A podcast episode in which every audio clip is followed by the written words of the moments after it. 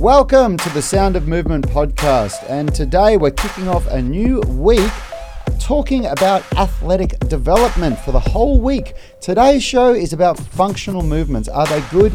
Are they bad? We're going to give you the scoop. Have you ever done functional movements before? Well, if you haven't, learn about it here. Greetings. If you're new to the tribe, we got Rich behind the mix. Rad is at the table with me, Yanni Bormeister, and we are Unity Gym, experts at turning driven people into athletes. This episode is brought to you by the Unify Movement System, the only online program effectively balancing strength, flexibility, and fitness so you can unleash your inner athlete.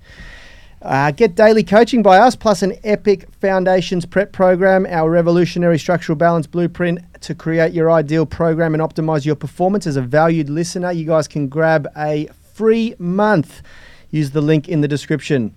Now, before we get started, I want to send a warm welcome. If you're on the live stream in the U M S Movement Mastermind Facebook group, leave a comment and we'll send you some love back. Remember, anyone can join and interact. And lastly, big shout out to our YouTube athletes catching the replay. Hit that like button, support the channel, and su- subscribe if you like what you see. Now, today we are joined by Phil White from A D P T Physio. He's our resident physio here and just all-round smart dude. How are you today, Phil? So well. So well. Yeah, so I well. mean, we're doing athletic development this week, and uh, that's what A- ADPT is. It's athletic development phys- physical therapy. So there you go. This is your jam. Yeah, that's what we want. This is your jam. And uh, yeah, we're, we're we're excited about this one. This is what we call our advanced um, uh, sort of elevation phase of our content series. We start with the beginner stuff, we move through the intermediate stuff, and now for the next nine weeks, no, three weeks, we're on advanced. This is about like taking your performance to the highest level. So for all of you who have been following, liking, subscribing, uh, giving us those five-star reviews on the podcast, this is uh, your moment because we're going to take you above and beyond. So today we're talking about functional movements, and this is a controversial topic. Yeah, it sure is. It's, um, well, it's funny to even talk about it now because there was, I mean, we've been personal trainers now for almost seventeen years, Yanni and I, and w- there was a time when functional movements and functional training was like the real buzz thing. And I remember thinking, you know, what is it? How do I get in on it? And uh, and I went I went down the rabbit hole a bit. I I did uh, several years of where that was the kind of training that I did. Um, had some friends that were quite into it, and um yeah, so we've tried it. We've been there. We've done that.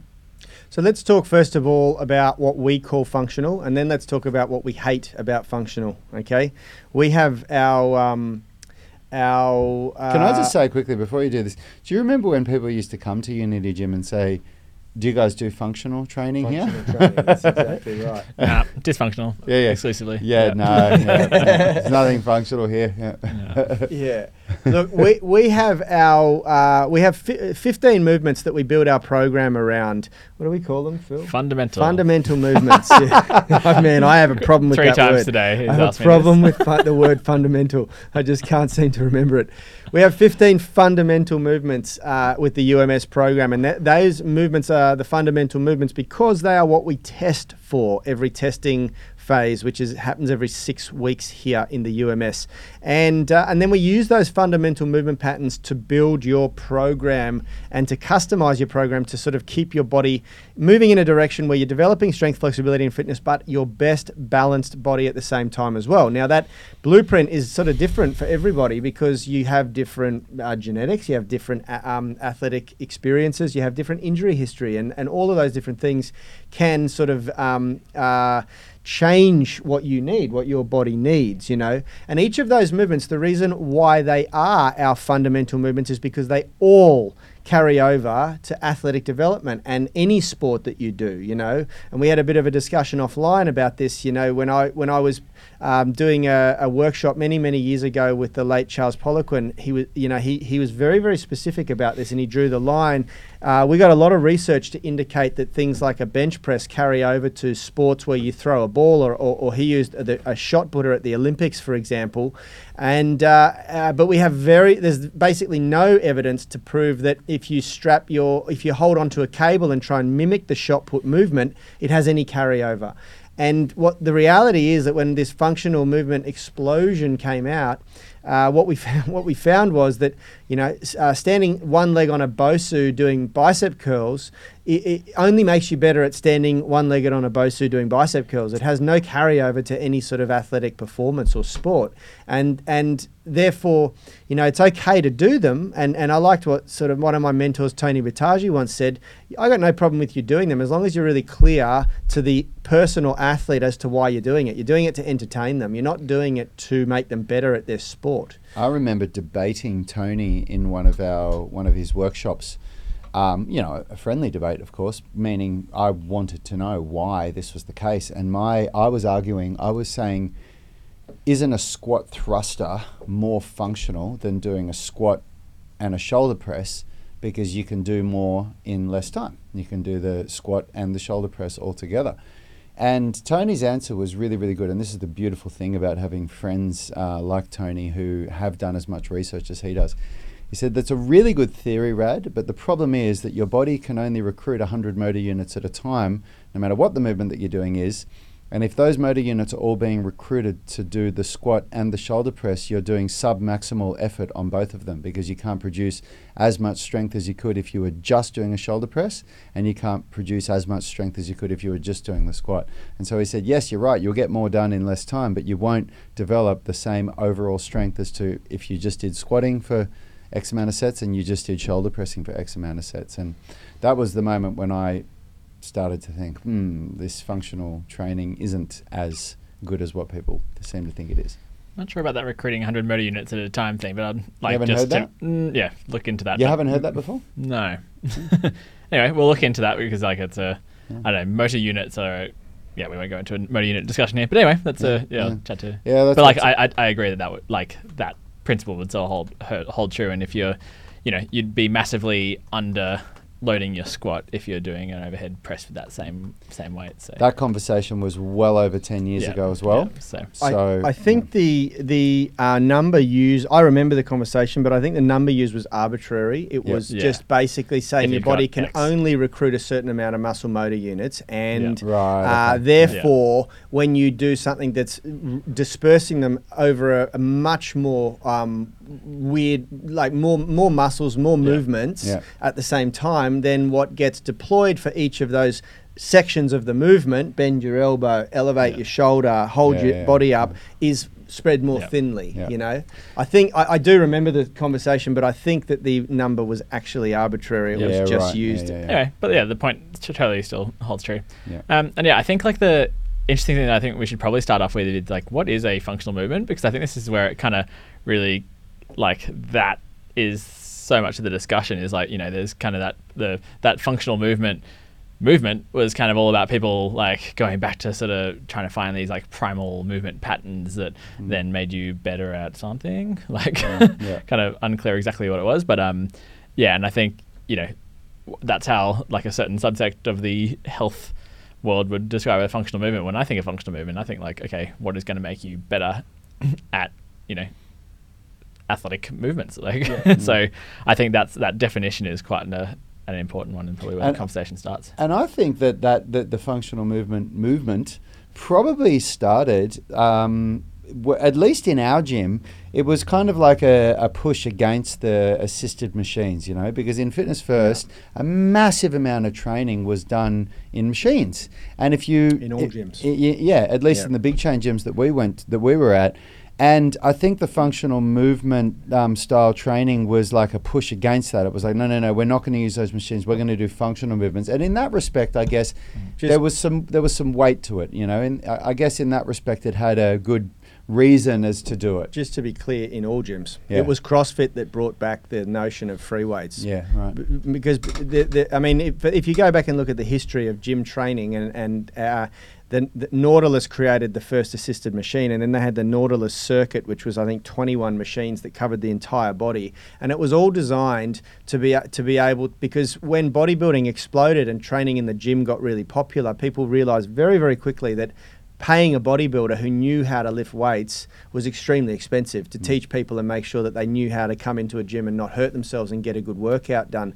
So Nautilus took off, starting to develop the concept of leverage and and uh, and and replicating what you did with dumbbells, barbells, kettlebells, and club bells with a machine that was safe, that didn't need any coaching whatsoever. You could look at a diagram and go, ah, oh, okay, push that thing or pull that lever or twist there, and it's going to give me that work, that exercise, and hit those muscles. And so it was, it was a pull away from, it was, a, it was a, to improve asset efficiency, essentially, mm. to, to to make it so that people could, that, that running a gym was cost effective. You know, problem was that we didn't really realise that that would have an effect uh, negatively on athletic performance and functionality. And that's where I, I agree with Phil one hundred percent. Um, if we really want to uh, understand the meaning of the word functional movements, it is um, to simplify something that's going to improve your athletic performance. You know, that's something that you can do outside of the gym. And, and, and that's also where the line got really blurred. We confused coming to the gym for getting good at gym.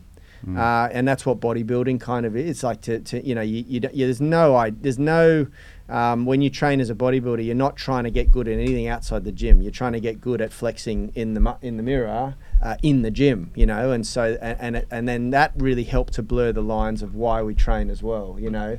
And so when functional training came back in and was popularized a decade or so ago, maybe two decades ago, it was all about going back to performance and going back to how the body actually performs. Um, but it really got taken. Uh, I, I think it, it it it got monetized, you know, and it turned into an entertain a, a, a, a way of entertaining and a way of being different. It became its own per, purple cow, so to speak. If you're uh, uh, if you understand or have read that book from Seth Godin, it became a, a, a point of difference, a way that you could separate yourself, as you said, from the the gym machines that we knew really weren't training people to the best way possible. They were more about saving money um, and making gym okay for everybody, which is cool, you know. At least in the fitness first gyms in Sydney in the two thousands, in the mid to late two thousands, there came a point where if you didn't know functional training and you hadn't done any of those Paul Chek workshops, you were one of the little dogs in, those, the, in um, the gym, you know. Those things that you... swung around with the like oh, two yeah, handles the and they carried oh, the, no no no they were the round plastic the vipers things. yeah the vipers vipers, vipers yeah. Yeah, yeah I think that was kind of like peak yeah. functional training, and it's and, and I totally agree with Yanni. You sort of like that that moving away from, you know, gym machines, and I feel like it's just human nature to then take that to every extreme, yeah. and we're like so often, you know, it's probably what's right for people is somewhere in the middle, but we like to go to extremes, and yeah. and I think the vipers was and there. there's and there's well there's been so many of those things yeah. that there was the the slam balls as well. You remember those the yeah. sla- like which is a, a medicine ball on the end of a rope, and there's all these things yeah. you can do with them, and there's been a lot of fad. I mean, even BOSUs, you know, BOSU balls were huge for a yeah. while in Fitness First, and I haven't seen one used in probably a decade. Well, they but what, do but get, what, they still get used, but they were it was yeah. pretty, look, all of these things came about because of the th- because of theories Theor- yeah. theories conceptualized based yeah, on this exactly. functional movement yeah. Mo- the, the muscle planes theory, where oh hang on well if all of the muscles, the fibers are on angles through the body, then why are we moving forward and backwards and in sagittal planes? We should be moving with muscle planes and all this sort of stuff. But then there was no actual research behind it. They were lines, we're not crabs. Like. That's the point. Yeah, they were the- they were theories. Well, what did you say? We, we run, we in, run straight in straight line. We're not, not crabs. crabs. That's really and, good. And, it, and it's and it's important to note, if there's, you know, a couple of pieces of equipment that have stood the test of time in any gym, it's dumbbells, barbells, and, and squat racks. You know, yeah, those Ket- kettlebells and club bells have been around for a long time yeah. too. It's just that how you use them, yeah. you know, is uh, is is different. But you know, th- this is what happened. You know, um, uh, CrossFit exploded and repopularized, which was a bloody good thing. Free weights and uh, and uh, and essentially u- the use of barbells and kettlebells and things like that. Uh, that exploded back into mainstream, uh, I think largely due to CrossFit, you know. Yeah. And there, but then, you know, people really latched onto this functional um, uh, movement, uh, movement, and started to conceptualize ways to train that were moving in different muscle planes, and then thought, well, hang on, if we need to move in muscle planes and, muscle and slings, things like that, then why don't we just hold something and rotate and, oh, and, and, and then all this different fad equipment started to explode. I mean, even for a while, cables were a fad. Yeah. You know, like cables. And, uh, you know, Paul Chek came out with a revolutionary program at the time, which was his golf biomechanics program, which um, you know, essentially was designed and, and pitched at golf players who were swinging golf clubs. And, and, and his, um, you know, uh, theory was that you, in order to get better at swinging a golf club, you had to swing a golf club in the gym under load, essentially. And so what's the best way to do that? Well, with the use of a cable. And um, and then they exploded, you know, and, and I went down that fucking rabbit hole like deep, you know. I climbed all the way in until my head wouldn't fit anymore. Um, and uh, and yeah, the, like it was it was like I, I, I entertained a lot of people for a long time doing it, you know. We didn't get very good results, like in weight loss or muscle gain. And, uh, and and I was lucky at the time that I wasn't training any professional athletes, because I'm sure their coach would have been very disappointed in, in my... Well, yeah, I mean, like, so if we kind of go into that, that sort of space of like, you know, getting, adding resistance to sport specific movements, like it kind of, it's one of those things that makes, it seems like it makes sense. Like, oh yeah, you know, if you want to throw a ball harder, just like throw a heavier ball or add cables to it to resist it, or golf swing. But yeah, the thing with like skill execution is it's not just a like that just completely messes up basically your proprioception and your like the sort of automatic um, skill development that you, that happens with motor control and learning. So when you have when you suddenly start to yeah change the weight, change the resistance, suddenly instead of like working in a like if you've got now a resistance pulling you backwards, that totally disrupts sort of how gravity affects things, and it basically will just make you worse at the skill, not not better. It won't make you more powerful. It will basically, yeah, it, it, it's detrains, detrimental. It. Yeah, so that's exactly right. And so, how do we make someone more athletic? And this is this is something that I really, really went down the rabbit hole of, because when I was boxing, I obviously wanted to learn how to throw a faster and harder punch. And uh, and I dug very deep into the research. And even for a four-year period, I subscribed. Maybe six-year period, I, I subscribed to the International Journal of Strength and Conditioning, and every month they'd release a great publication that I never read. But what I did pay, e- what I did pay extra for was their magazine, where they basically put the the top research studies, maybe twelve different studies in that magazine, which was a, a far easier read, and uh, and I read that every month, and. Um, And one of them uh, happened to be predominantly on the most up-to-date research on training fighters, mixed martial artists, boxers and kickboxers. I remember and that one. I was really, like the whole freaking magazine was highlighted at the end of it, because I used so much of it in my own programming. And I was really, really um, interested to find out that the way that they found training a, a fighter was, you know, they used, I, I, I could be wrong, it, it was either a contrast method or a, um, a complex method. Uh, is the is what they called, uh, where they would do uh, maximal load for speed power protocol, so not to failure. That's very important. You have to still be moving quickly. Uh, a squat, and then they'd within uh, a few seconds, th- maybe thirty, forty, or sixty seconds, you jump onto a heavy bag and do um, you know four really powerful kicks on each leg. And and w- what that was doing was it was uh, it was teaching the central nervous system to develop the strength in the squat, and then how to carry that over into the practical movement. And then you do the same thing with uh, with an uh, an upper body movement for boxers. You do a, an, an incline. They actually recommended a fifteen kilo low incline press, because it mimics the incline degree, of a uh, fifteen degree, mimics the, the angle of a punch. And then you do a plyometric explosive movement for the punch, either hitting the bag or throwing a wall ball or doing a plyometric push-up or something like that, you know. And so you, the movements that you were doing to develop the strength and the speed were the, the bench press, the squat, the deadlift. You know, it wasn't, uh, it wasn't, you weren't using a cable or a club bell and swinging it and trying to do something like that. And and they did it. They put, they put a lot of research into this, you know, and. And I trained a bunch of athletes, and at, luckily at that point, I started to get some athletes. I trained a basketball player, and we did some really great work on plyometrics to increase his vertical leap. And he was uh, he was uh, also a friend of mine, so I was able to really um, um, chat to him about it. He said, over that f- um, four-month period that he did the training protocol with me in his off-season, when he went back out to train, it was almost embarrassing. He f- he was like, I can't believe I'm playing in this league. He was just ripping shreds over the rest of the people on the court in his agility, in his speed, and in his um, vertical leap. You know, was that uh, Luca? Uh, that was Scotty. Uh, oh, Swalwell, yeah. yeah, and um, and yeah, he came back and was just blown away by the by the improvements, and and, and it was much more simple, selection of movement than you would think. You know, obvious stuff. He was doing um, clean and jerks, uh, snatches, front squats, and then mixed with plyometrics, base jumps, box jumps, jump overs, things like that, you know. And, and um, it made a lot of sense when you, when you dive into it, you know. It made a lot of sense. And yep. so, you know, we, we at this point, you know, we should really bring it back into, you know, why we train in the gym. We train in the gym very, very, like, straightforward.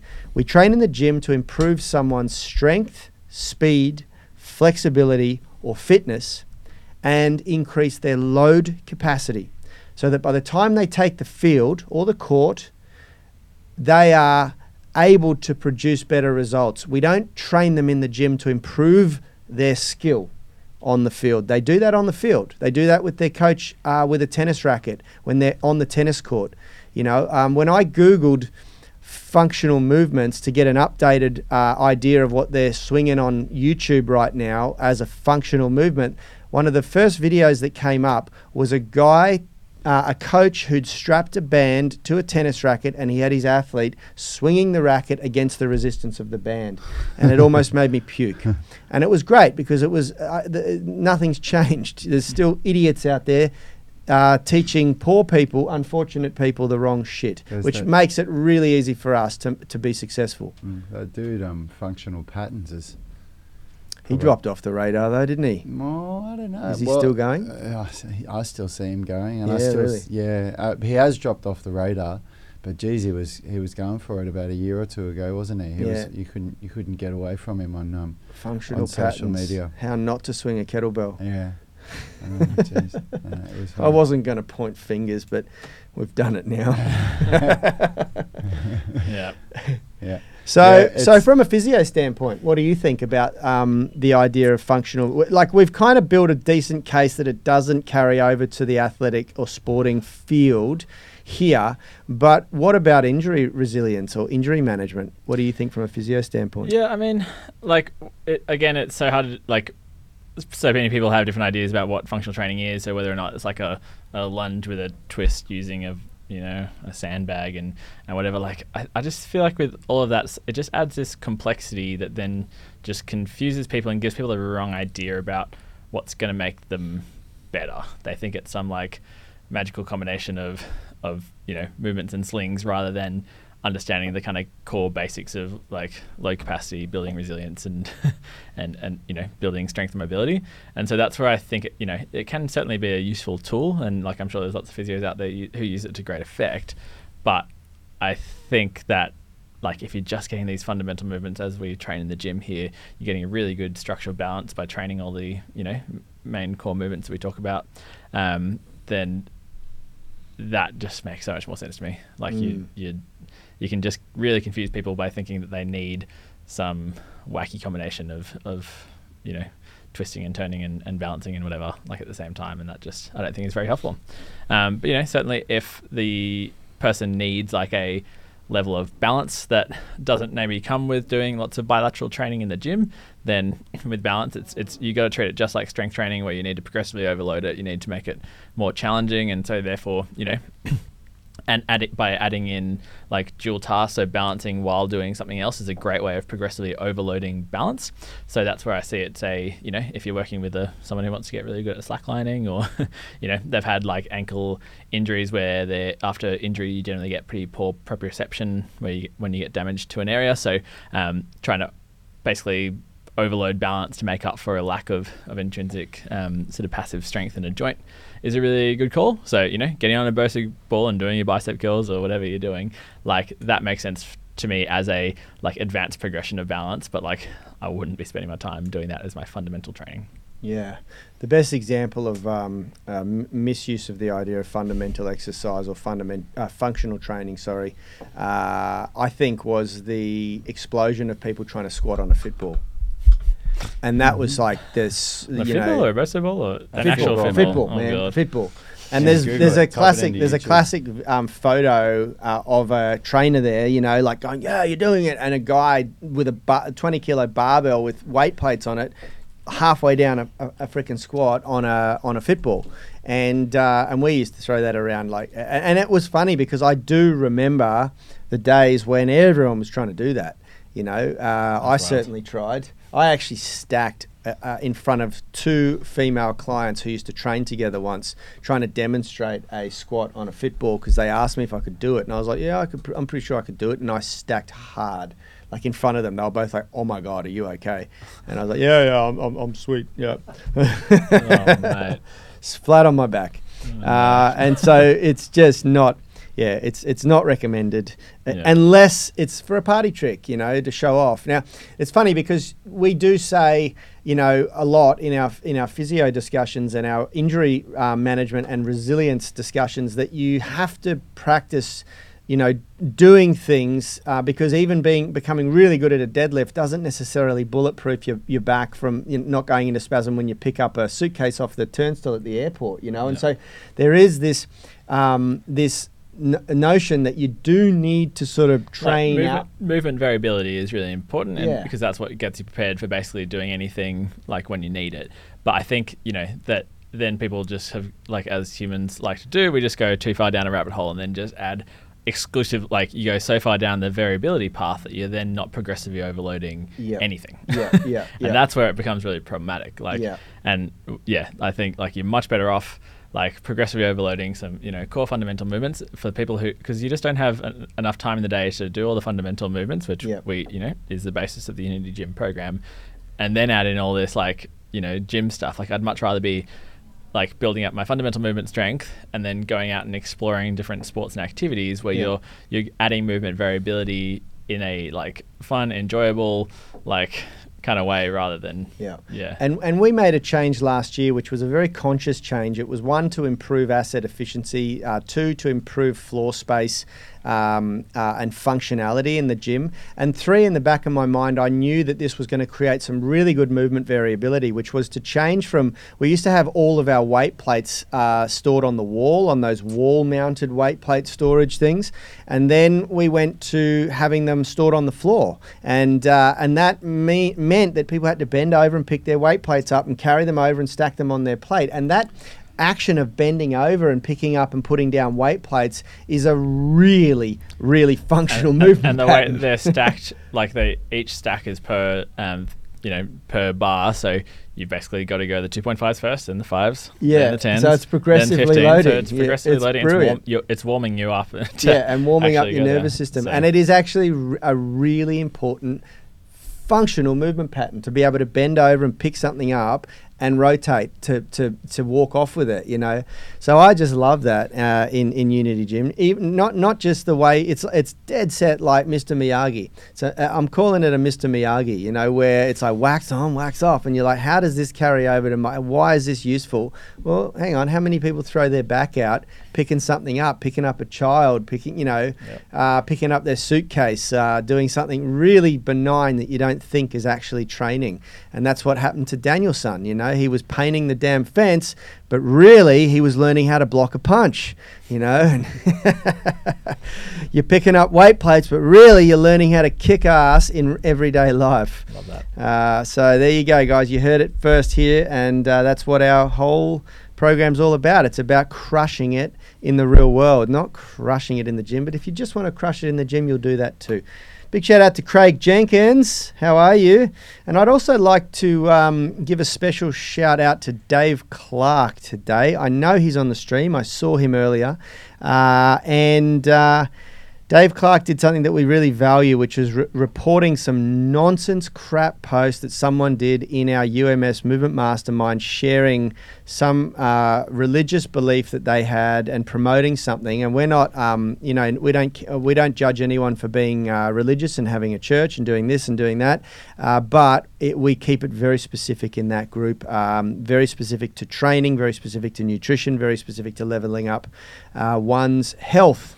Uh, it is not about soliciting and uh, and doing all that. And whoever did that didn't did not abide by the code of conduct. So thank you very much, Dave Clark. You're a champion. And Craig Jenkins, to your question, was I late? Yes, you are late.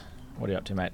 So we're starting at eleven thirty Sydney time uh, every day this week, which is an exciting change for us. Yep. Um, bit of training in the morning before we you know, get yeah, our potty all, pump on here before we all I hope you guys can tell. Pump on yeah. today, yeah. And now we're jumping over to the online coaching uh, group, U M S Online Coaching. If you're a part of that group, if you're a part of the online coaching tribe, get yourself over there. We're going to be going live in about a minute.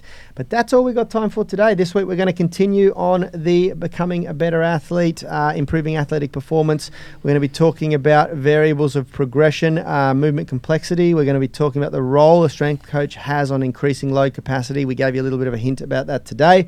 And we're going to be talking about how we keep it all simple in the U M S Online Coaching Program to get optimal but results. Tomorrow, we've got Nilesh uh, Murthy, my business partner for A D P T Physio, um, yeah, on the on the on the show tomorrow. Exciting! So he's a you know, he's got more experience than anyone I here working with professional athletes. Ten years in uh, professional A F L, and uh, yeah, I think it'd be a great chat with him talking about physio specific questions, but related to athletic development. So, and we're finally going to have someone in the fourth chair uh, on a weekly basis. So we'll see you all over there on the other group, guys. For everyone else, thank you very much for joining us today. Great discussion. Thank you, Phil. Thank you, Rad. Thank you, Richie. Uh, let's go. See you tomorrow. Health is about performance, not just body image. You better be willing to accept what you're going to have to do to get there. We'll start focusing on movement goals, strength goals, flexibility goals. When you nail that skill, it's there forever. The body image goal doesn't get you that far. It's the consistency and frequency that's going to get you there. It's not the intensity. There's no shortcuts to mastery in movement. Destination doesn't change overnight, but your direction will. It's the gym is not the place to beat up the body that you hate. It's the place to build the body that you love. We are the gym that teaches people how to move instead of just exercise, because we believe that health is about performance, not just body image.